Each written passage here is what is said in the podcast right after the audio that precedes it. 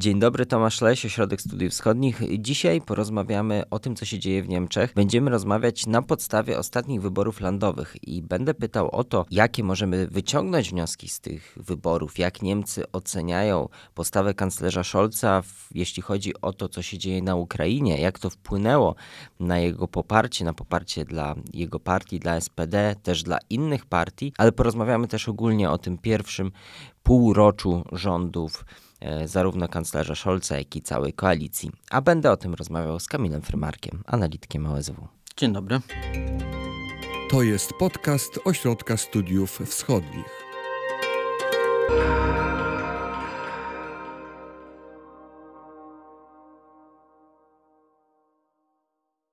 Kamilu, tak jak wspominałem, e, będziemy rozmawiać na podstawie, trochę w kontekście wyborów e, landowych. Oczywiście nie będziemy może wchodzić tam meandry landowej e, polityki, ale co możemy wyczytać, jeśli chodzi o ogólnoniemieckie trendy, o te, o te trendy makro, jeśli chodzi o te ostatnie wybory? To były bardzo ważne wybory. Y, Nadrenia Północna Westfalia jest największym niemieckim landem, jeżeli chodzi o liczbę ludności. 18 milionów y, osób tam mieszka, czyli taka Holandia mniej więcej. Y, wybierała w zeszłym w niedzielę 15 maja swoje władze. Dodatkowo jest to bardzo istotny land pod względem gospodarczym, najbogatszy niemiecki land, a PKB jest zbliżony do PKB Turcji. W związku z tym, jeżeli sobie wyobrazimy... Jednego landu. Tak, jednego landu. Jeżeli wyobrazimy sobie Y, jaka to jest skala, y, to nam prościej pozwoli wytłumaczyć zainteresowanie niemieckiej opinii publicznej oraz całej klasy y, politycznej tymi wyborami. I rzeczywiście tak było od dłuższego czasu. Koncentracja mediów, e, analityków e, koncentrowała się na tym landzie. Wcześniej mieliśmy też jeszcze dwa inne wybory. W, na początku roku w landzie Sary, tam wygrało SPD, zdobywając bezwzględną większość, tylko należy pamiętać o tym, że Sara to jest najmniejszy niemiecki land, zaledwie milion mieszkańców, także uprawnionych było również e, mniej osób i z tego jednego, z tej jednej elekcji trudno jeszcze wyciągać takie ogólno e, niemieckie trendy czy wnioski, natomiast Nadrenia już troszkę na to pozwala. Tym bardziej, że tak jak wspomniałeś we wstępie, jest to mniej więcej e, pół roku od momentu, kiedy ta koalicja z SPD, CD, SPD Zielonych i FDP rozpoczęła swoją działalność w Niemczech i w tych dwóch y, ostatnich, bo o tym jeszcze nie powiedziałem, drugie były wybory kolejne, czy drugie w tym roku, a y, przed tygodniem również y, w Szlezwiku-Holsztynie, czyli landzie na północy. On jest też mniejszy oczywiście od Nadrenii. Tam zdecydowanie wygrała CDU. Będzie kontynuacja prawdopodobnie tego rządu, który był e, dotychczas CDU Zieloni, być może też z liberałami. I w Nadrenii Północnej Westfalii zapowiada się również jakaś forma kontynuacji, przynajmniej z Hadecją na czele, bo mhm. o tym jeszcze nie powiedzieliśmy, Hadecja tam wygrała. Mhm. A jakie są właśnie te trendy? Jakieś, czy możemy wyczytać z tych dwóch elekcji jakieś właśnie trendy co do oceny może najpierw SPD i kanclerza Scholza. Tak, zdecydowanie y, tak. Y, to znaczy to, że SPD jest na czele y, rządu i tworzy go w Berlinie, nie przekłada się na wzrost poparcia dla polityków landowych na tym, na tym szczeblu. I tak jak kanclerz Merkel, kanclerz Merkel, takie przyzwyczajenie po 16 mhm. latach rządów Merkel. O, o kanclerz Merkel jeszcze na koniec powiem, e... o jej planach. Kanclerz Scholz po wyborze powiedział, że e, zaczyna się era socjaldemokracji w Niemczech i teraz przychodzi takie, e, sprawdzam e, co do tej tezy. Mm, I te dwa ostatnie landy pokazują, że wcale, wcale tak nie jest. Co więcej, jeżeli spojrzymy na notowania całego rządu na poziomie federalnym, no to, to one również nie wyglądają zbyt optymistycznie dla kanclerza Scholza. Większość Niemców, 57% według sondaży pod koniec z przełomu mm, kwietnia i maja uważa, że ten rząd, znaczy negatywnie ocena, ocenia pracę tego rządu. Dodatkowo zaangażowanie samego kanclerza Scholza w kampanię wyborczą w Nadrenii, północnej Westfalii, mm, nie pomogło socjaldemokratom. Oczywiście nie wiemy, na ile e, jakby te e, stosunki głosów wynikało bez tego zaangażowania, ale jeżeli spojrzymy na, e, na oceny mm, pracy kanclerza Scholza, no to Niemcy mówią, że przede wszystkim Scholz nie potrafi zarządzać kryzysem sami.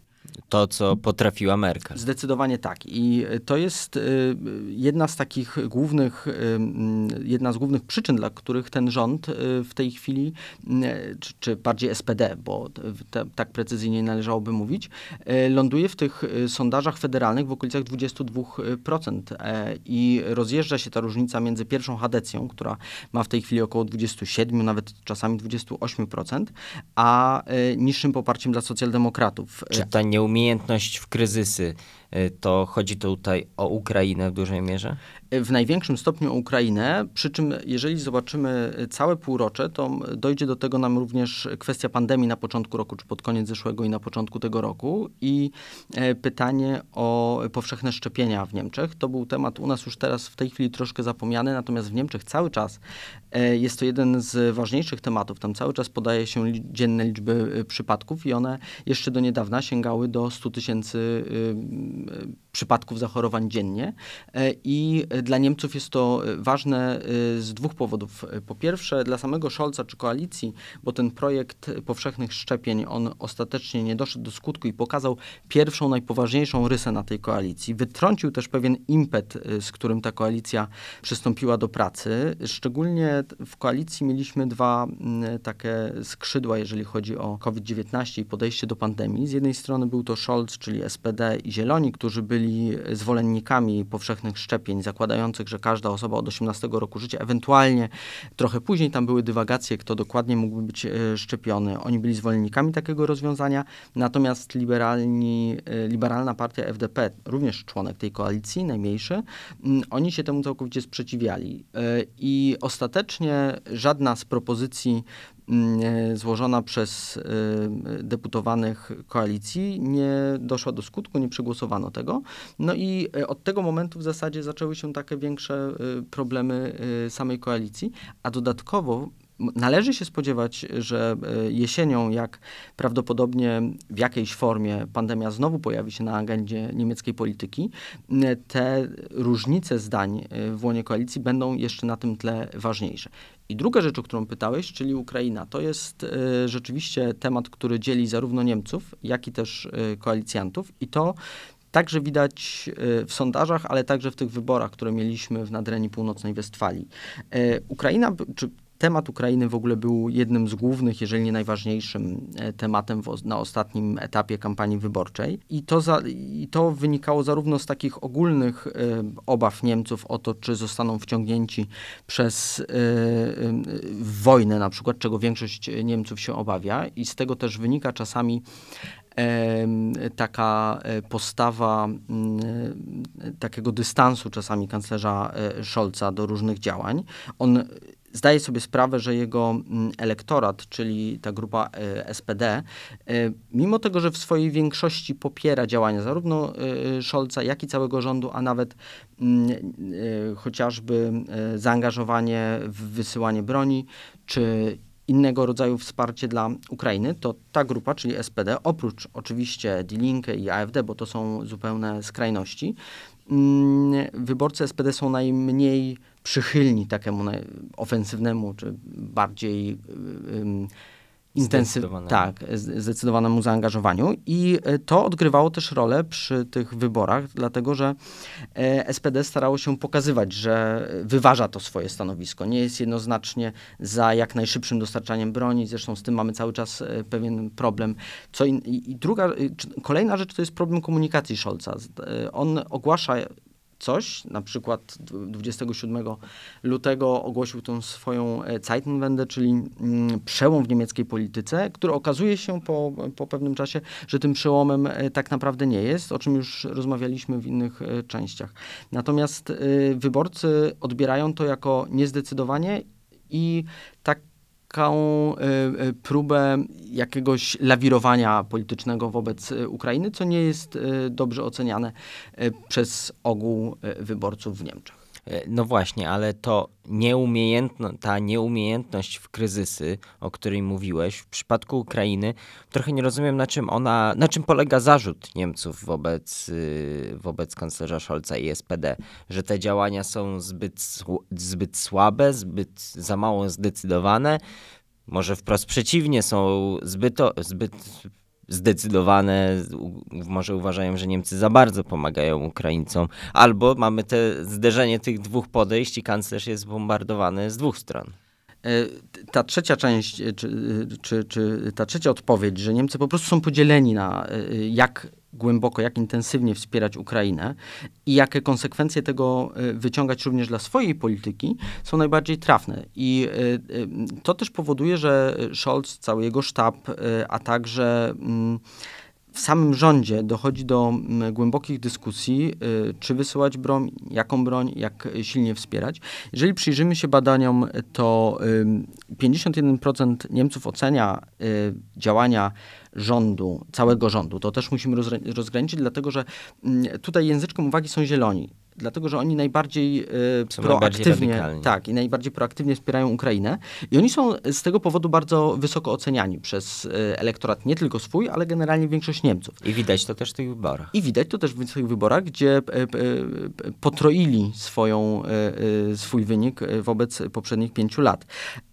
I większość Niemców, tak mniej więcej 51-2%, czyli ta przewaga nie jest jakaś y, wielka, ale większość Niemców nadal opowiada się za dość intensywnym wsparciem y, dla Ukrainy, no to te elektoraty już różni. I tutaj mamy właśnie ten dylemat y, SPD, który wynika z tego, że ich zwolennicy woleliby wsparcia skoncentrowanego na, na finansach, na pomocy uchodźcom, ale jeżeli już weźmiemy pod uwagę dostarczanie broni, to są bardziej sceptyczni. To nie znaczy, że oni są przeciwko, tylko właśnie próba e, ze strony e, partii jest wygrania tej części e, elektoratu, która mówi, mm, że nie powinniśmy tak głęboko angażować się, chociażby z obawy przed włączeniem w jakieś działania militarne w jakiejś przyszłości. I to jest, ten element także odgrywa rolę w kalkulacji SPD. Ale tak jak powiedziałeś, warto zauważyć przy Zielonych, że oni wygrywają zdecydowanie na tej y, y, polityce czy jednoznacznym stosunku do y, Ukrainy i mm, potrafią połączyć z jednej strony E, wysokie oceny e, swojego, swoich ministrów, bo to jest e, zarówno wicekanclerz Robert Habeck, minister gospodarki i klimatu, który w ostatnich tygodniach tak naprawdę, czy od początku wojny robi niesamowitą pracę, żeby zdywersyfikować w Niemczech źródła dostaw energii. I też komunikacyjnie to super I właśnie, to jest ta zdecydowana różnica. Zieloni są mistrzem komunikacji, jeżeli chodzi o ten rząd.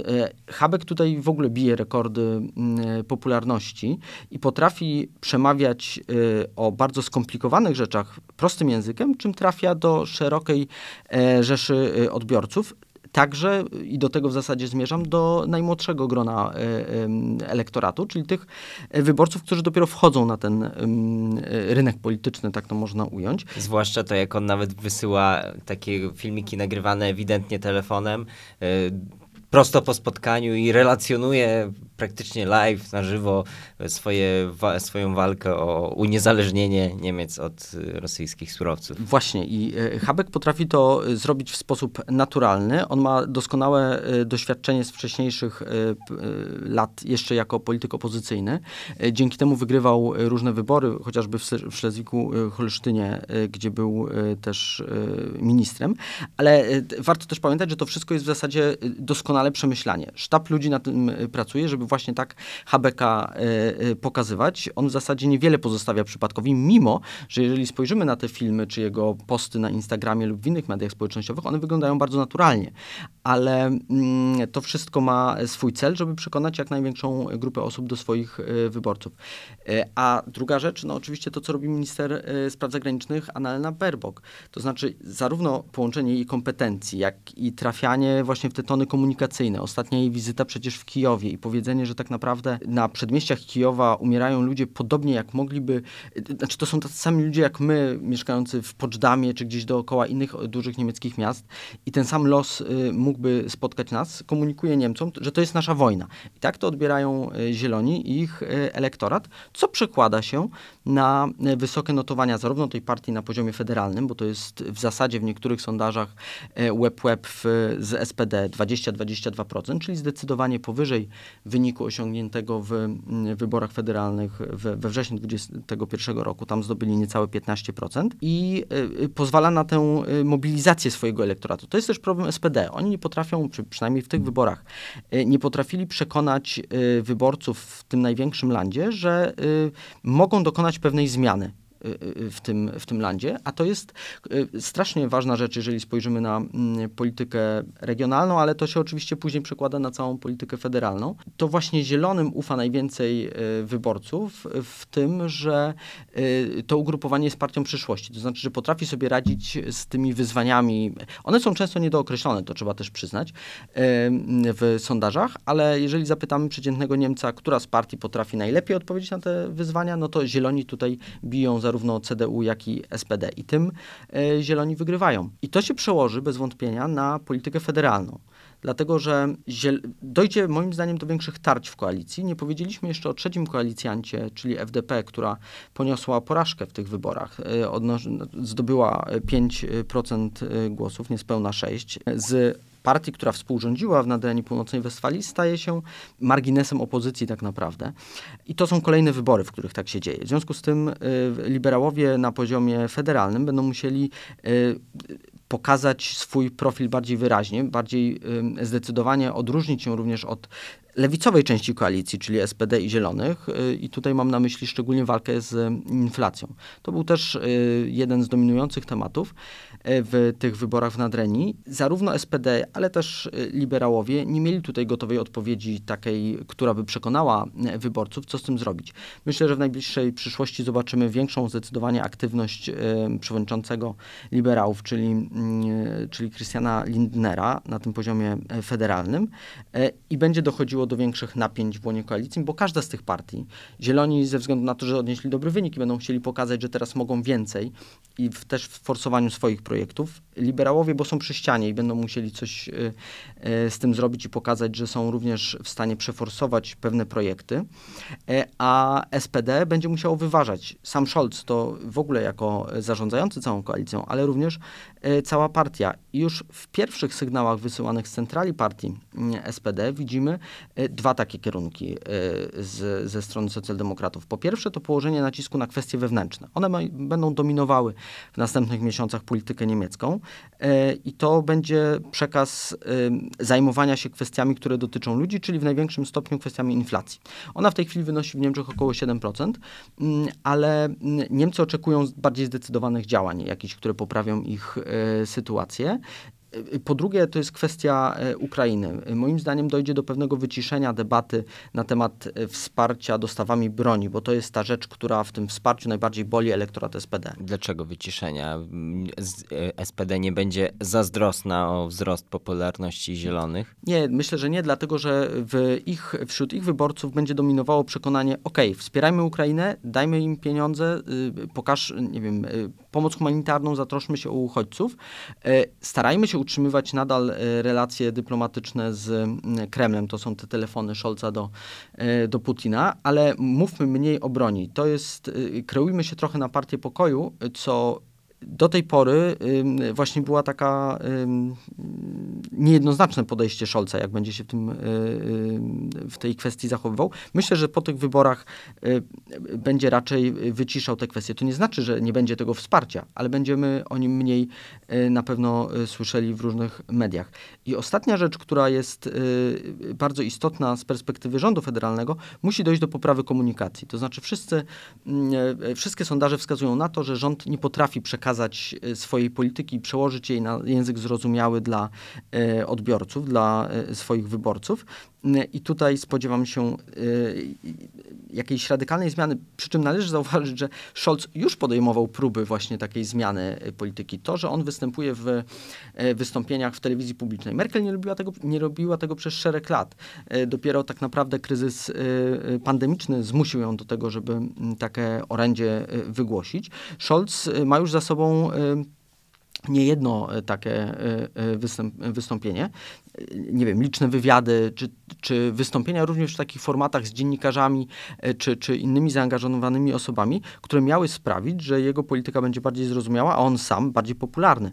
Bo przypomnijmy, że jeżeli zobaczymy na skalę popularności polityków niemieckich, no to na pierwszym miejscu są zieloni to jest e, Robert Habeck i Annalena Baerbock. I dopiero w kolejnej jakiejś części jest e, Olaf Scholz. Nie może to zadawalać urzędu kanclerskiego. Ale mówiłeś o tym, że SPD teraz będzie prawdopodobnie wyciszać temat y, Ukrainy, dostaw broni i całego wsparcia, a zieloni się na to wyciszenie zgodzą, bo to im dodaje wiatru w żagle. E, tak, tego bym się nie spodziewał właśnie z, z, dwóch powodów. Po pierwsze, że widzą, że ta polityka konsekwentnego stania po stronie Ukrainy przynosi efekty e, polityczne. Jest świetnie odbierana przez ich elektorat, mimo że musieli dokonać bardzo głębokiej zmiany w swoim programie i w swoim nastawieniu. Przecież to jest partia, której korzenie wywodzą się z ruchu pacyfistycznego. Ale jest w tym, co mówi, bardzo wiarygodna i od początku należy do głównych krytyków Rosji jej działań. Jest spójna. Też. Jest spójna, tak. Tu nie ma wątpliwości, kto po której stronie stoi, ani um, oczywiście na jakimś niższym poziomie i głęboko, jakbyśmy popatrzyli w partii, no to są różne nurty, ale to jest rzecz normalna i one pewnie będą gdzieś wypływać z biegiem czasu. Natomiast nie spodziewam się tutaj e, zmiany tej polityki. Natomiast e, myślę, że mm, Druga taka kalkulacja jest e, w, wśród zielonych taka, żeby być nadal takim elementem dopingującym ten rząd do współpracy. Tu oczywiście będzie też kluczowa kwestia liberałów, jak oni będą się zachowywać. I akurat w przypadku Ukrainy to byłbym raczej spokojny o to, że oni będą stali po stronie Zielonych w opozycji, będąc w koalicji, a jednocześnie w opozycji do swojego rządu, do, do swojego kanclerza, czyli y, Olafa y, Scholza. Mm, I to będzie jedno z tych y, głównych napięć, do którego będziemy musieli się przyzwyczaić. No a sytuacji na pewno z perspektywy rządu nie będzie ułatwiała opozycja. Która będzie podgrzewać pewnie. Zdecydowanie y, na to wskazują zarówno działania już przed y, tymi wyborami, y, jak i doskonałe wyniki w tych dwóch elekcjach. I tutaj warto powiedzieć, że Friedrich Merz, który stoi na czele CDU, jest dopiął swego i jest zarówno przewodniczącym całej partii, jak i klubu parlamentarnego w Bundestagu, czyli znowu połączenie tych funkcji. CDU, czy w ogóle cała Hadecja w Bundestagu zaczęła nabierać wiatru w żagle i w zasadzie po takim pierwszym okresie przyzwyczajania się do nowej roli w opozycji, dla nich był to jednak szok po tylu latach e, rządów kanclerz Merkel, wypracowuje pewien e, e, sposób działania. On polega mniej więcej na tym, żeby za każdym razem wywierać bardzo silną presję na rząd Scholza i całą koalicję, zarówno w kwestii właśnie pandemicznych, co było wcześniej. Zresztą oni swój projekt zgłosili na przykład, żeby zrobić te szczepienia, e, rozbijając częściowo jedność e, tej koalicji, e, ale w przypadku oczywiście Ukrainy widać to najsilniej, gdzie ta presja jest cały czas. Przecież Merz był tym politykiem, który pierwszy pojechał do Kijowa.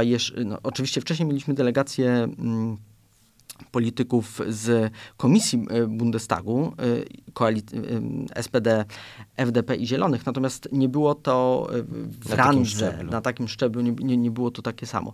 E, po wizycie Scholza i to, jak on wykorzystał tę wizytę na polu wewnętrznym, widać, że wie, w jakim miejscu w tej chwili e, jest e, z opozycją i co z tą e, władzą zrobić. Czyli jak rozumiem, CDU również będzie, powiedzmy, po tej stronie zielonych, która nie pozwoli na to, żeby ten temat będzie próbowała aby ten temat no, nie zniknął. E, tak, to będzie dla e, Hadecji cały czas bardzo ważne. I tutaj też jest bardziej jastrzębie podejście, rozumiem. Tak, co do, co do zasady Hadecja jest tutaj bardziej jastrzębia. Oni zresztą będą wspierać część projektów rządowych, bo to będzie taki sposób na opozycję konstruktywną, w tym sensie, że starając się nie pokazać, że próbują oczywiście ugrać swoje jakieś interesy, będą wspierać rząd na tyle, tyle, na ile będzie to konieczne i w ich interesie, z drugiej strony pokazując, że cały czas y, rząd jest niespójny, y, nie ma swojej większości, bo potrzebuje na przykład do przegłosowania tych 100 miliardów y, euro na wsparcie Bundeswehry właśnie głosów Hadecji ze względu na konieczne zmiany w konstytucji i to będzie bardzo silnie napędzało Hadecję w najbliższym czasie. I druga rzecz, która jest w Hadecji istotna, oni rozpoczęli prac, proces rewizji swojego programu wyborczego. Przygotowując się do wyborów, myśląc w zasadzie w perspektywie wyborów do Parlamentu Europejskiego, czyli 24 rok, przygotowują bardzo głębokie zmiany w programie wyborczym całym, nie tylko dotyczącym bezpieczeństwa czy e, w kontekście Ukrainy i chcą bardziej otworzyć się na młodych, bardziej zróżnicować swój program e, pod względem też migracyjnym, a z drugiej strony zachować tych, tych wyborców konserwatywnych. Merz jeszcze zanim został wybrany na przewodniczącego partii, deklarował, że będzie w stanie przyciągnąć co najmniej połowę tych wyborców, która tę część, która odeszła do AfD e, i e, na pewno będzie to jeden z mierników, po którym e, partia będzie oceniała jego pracę. To, na co bym zwrócił jeszcze uwagę w przypadku CDU, to dwóch młodych liderów, która, którzy wyłaniają się po tych wyborach. Pewnie sekretarz generalny. Sekretarz generalny Mario Czaja, to znowu polsko brzmiące nazwisko i nie bez e, kozery. On ma rzeczywiście e, przodków e, z Polski. Pochodzi z Berlina. Ciekawostką jest, że jego brat również jest zaangażowany politycznie, przy czym po stronie liberałów. I Mario Czaja jest jednym z takich y, polityków, na którego warto zwracać y, bez wątpienia uwagę. W kontekście tych wyborów, które mieliśmy w Nadrenii Północnej Westfalii i w Szlezwiku-Holsztynie, warto wspomnieć o Danielu Günterze z północy, czyli z, ze Szlezwiku oraz Henryku Wyście z Nadrenii. Moim zdaniem w perspektywie kilku lat y, to będą politycy, którzy będą y, mieli bardzo dużo do powiedzenia w samej Hadecji. Dotyczą, to będzie dotyczyło zarówno programu y, personaliów, ale także mm, ewentualnych dywagacji, kto może zostać kandydatem na kanclerza w, ze strony Hadecji w 2025 roku, jeżeli mielibyśmy regularny termin wyborów. Mm, I te dwa nazwiska zdecydowanie bym zapamiętał. Powiedziałeś, jeżeli będziemy mieć ten normalny termin wyborów zasiałeś ziarnko niepewności, więc zapytam o te ziarnko. Tak, są takie oczywiście mm, y, y, dywagacje, na ile obecny spadek poparcia dla koalicji, dla samego Scholza, a także dysproporcje, znaczy różnice w samej koalicji, które rysują się na tle programowym, y, na ile one mogą doprowadzić do szybszego rozpisania wyborów. Moim zdaniem w chwili obecnej jest to mało prawdopodobne. Niemcy generalnie z reguły nie lubią tych partii, partii, które prowadzą do rozbijania sceny politycznej, raczej wolą stabilność i mm, przewidywalność i to by skłaniało do zanegowania tej tezy o przyspieszonych y, wyborach. Z tym bym się jeszcze wstrzymał. Zresztą y, ona nie wiadomo, dla, znaczy bez wątpienia byłaby korzystna dla zielonych, którzy mogliby na tych wyborach zyskać, natomiast dla SPD i liberałów to nie byłaby zbyt kusząca perspektywa. Przyniosłaby ona na pewno bardzo ciekawe przetasowania po, na, na skrajnych częściach sceny politycznej niemieckiej, bo te wybory, które mieliśmy w Nadrenii Północnej Westfalii, mówią nam jeszcze mm, jedną bardzo ciekawą rzecz, że przynajmniej częściowo do lamusa można odłożyć tę tezę o zamieraniu partii masowych, czyli tych głównych partii niemieckich HDC i SPD oraz y, takim y, zwiększeniu znaczenia tych małych partii. Szczególnie mowa tu była o AfD, ale jeżeli spojrzymy na scenę partyjną, no to warto też powiedzieć o Die Linke. Y, I w tych ostatnich wyborach, y, które mieliśmy, no to AfD poniosła y, bardzo duże straty, jeżeli chodzi o przekroczenie progu, progu na przykład w, w Szlezwiku-Holsztynie, co im się nie udało. To były pierwsze wybory, w których im się to nie udało. Natomiast w Nadrenii Północnej Westfalii również stracili dużą część wyborców i ledwo prześlizgnęli się przez ten próg. To y, będzie miało zdecydowane konsekwencje federalne, dlatego że w czerwcu będzie program, y, jest zapowiedziany zjazd y, partii AfD i dojdzie tam po raz kolejny zresztą do próby sił pomiędzy dwoma skrzydłami tego ugrupowania. Co do zasady mamy takie frakcje skupione wokół roku y, Björna Hykego z Turyngii. On jest jednym z najbardziej radykalnych działaczy tego ugrupowania, e, obserwowanym zresztą przez niemiecki kontrwywiad i e, przy czym bardzo skutecznym. AfD w, mm, w Turyngii cały czas y, ma bardzo dobre poparcie, 22% według, według ostatnich sondaży i jest liderem opozycji w tym landzie, więc ma też taką legitymację ze strony działaczy partyjnych do jasnego stawienia swoich żądań. Tam będzie wybór w czerwcu nowego zarządu partii. I być może dojdzie do próby właśnie e, wskazania Hökego jako następcy e, obecnego przewodniczącego e, partii, Tino Chrupali, który jest krytykowany za to, że zachodnia część, czy że partia w zachodnich częściach Niemiec no, ponosi tak sromotne porażki. A czy te słabsze wyniki AfD i problemy są powiązane z prorosyjskością tej partii? Częściowo na pewno tak, dlatego że y, ten odbiór programu, programu partii oraz y, takiego sfokusowania na, na Rosji był zawsze bardziej krytykowany przez te landy zachodnie, czy przez działaczy, ale także wyborców AfD w landach zachodnich. Natomiast on spotyka się ze stosunkowo dobrym odbiorem na wschodzie.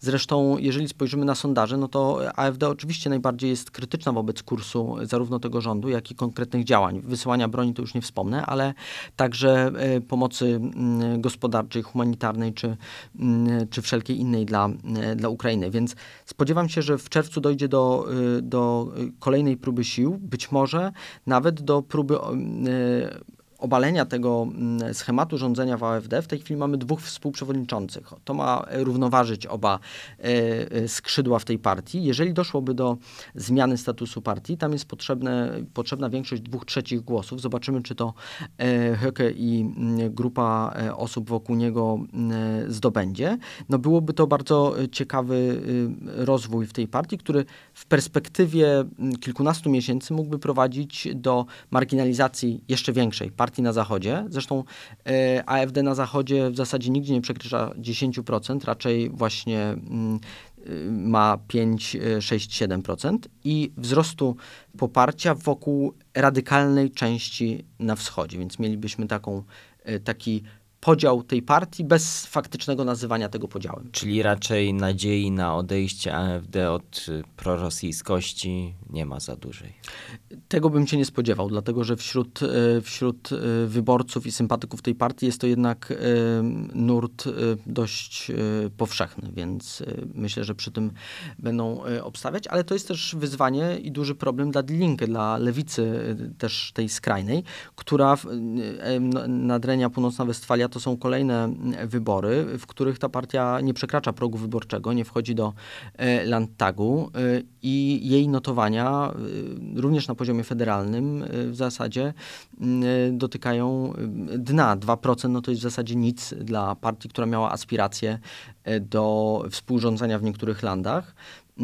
I y, Die Linke jest partią głęboko skonfliktowaną pod względem osobowościowym na tle programowym, także o Rosji, o której y, rozmawialiśmy, i będzie musiała zmierzyć się też z mm, kryzysem przywództwa y, w najbliższym czasie, też w czerwcu. I zobaczymy, jeżeli w tej chwili partia znajduje się na rozdrożu, jeżeli nie będzie w stanie zmienić, zmodernizować programu i dotrzeć z nim do wyborców, no to również w przyszłości większych szans na wygrywanie wyborów, ani przekraczanie progu tak naprawdę, o tym mówimy w przypadku tej partii, tutaj nie widzę, więc dochodzi do dość znaczących zmian na tych bokach niemieckiej, partii, niemieckiej sceny politycznej. Zmienię trochę temat. Co u kanclerz Merkel?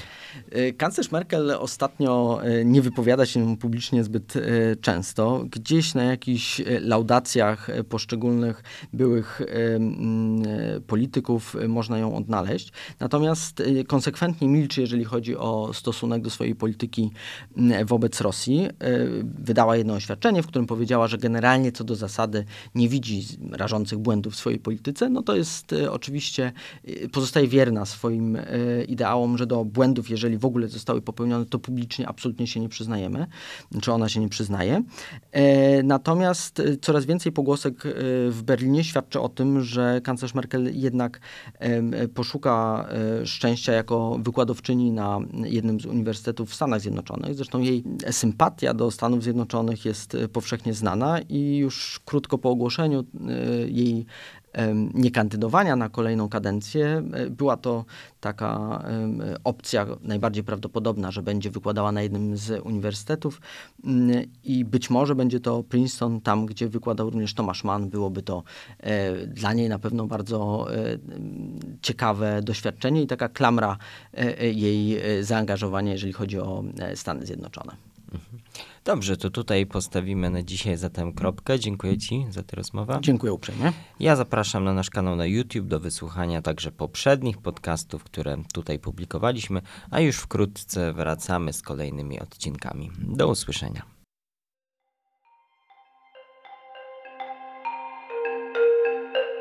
Wysłuchali Państwo podcastu Ośrodka Studiów Wschodnich. Więcej nagrań można znaleźć na stronie www.osw.waw.pl.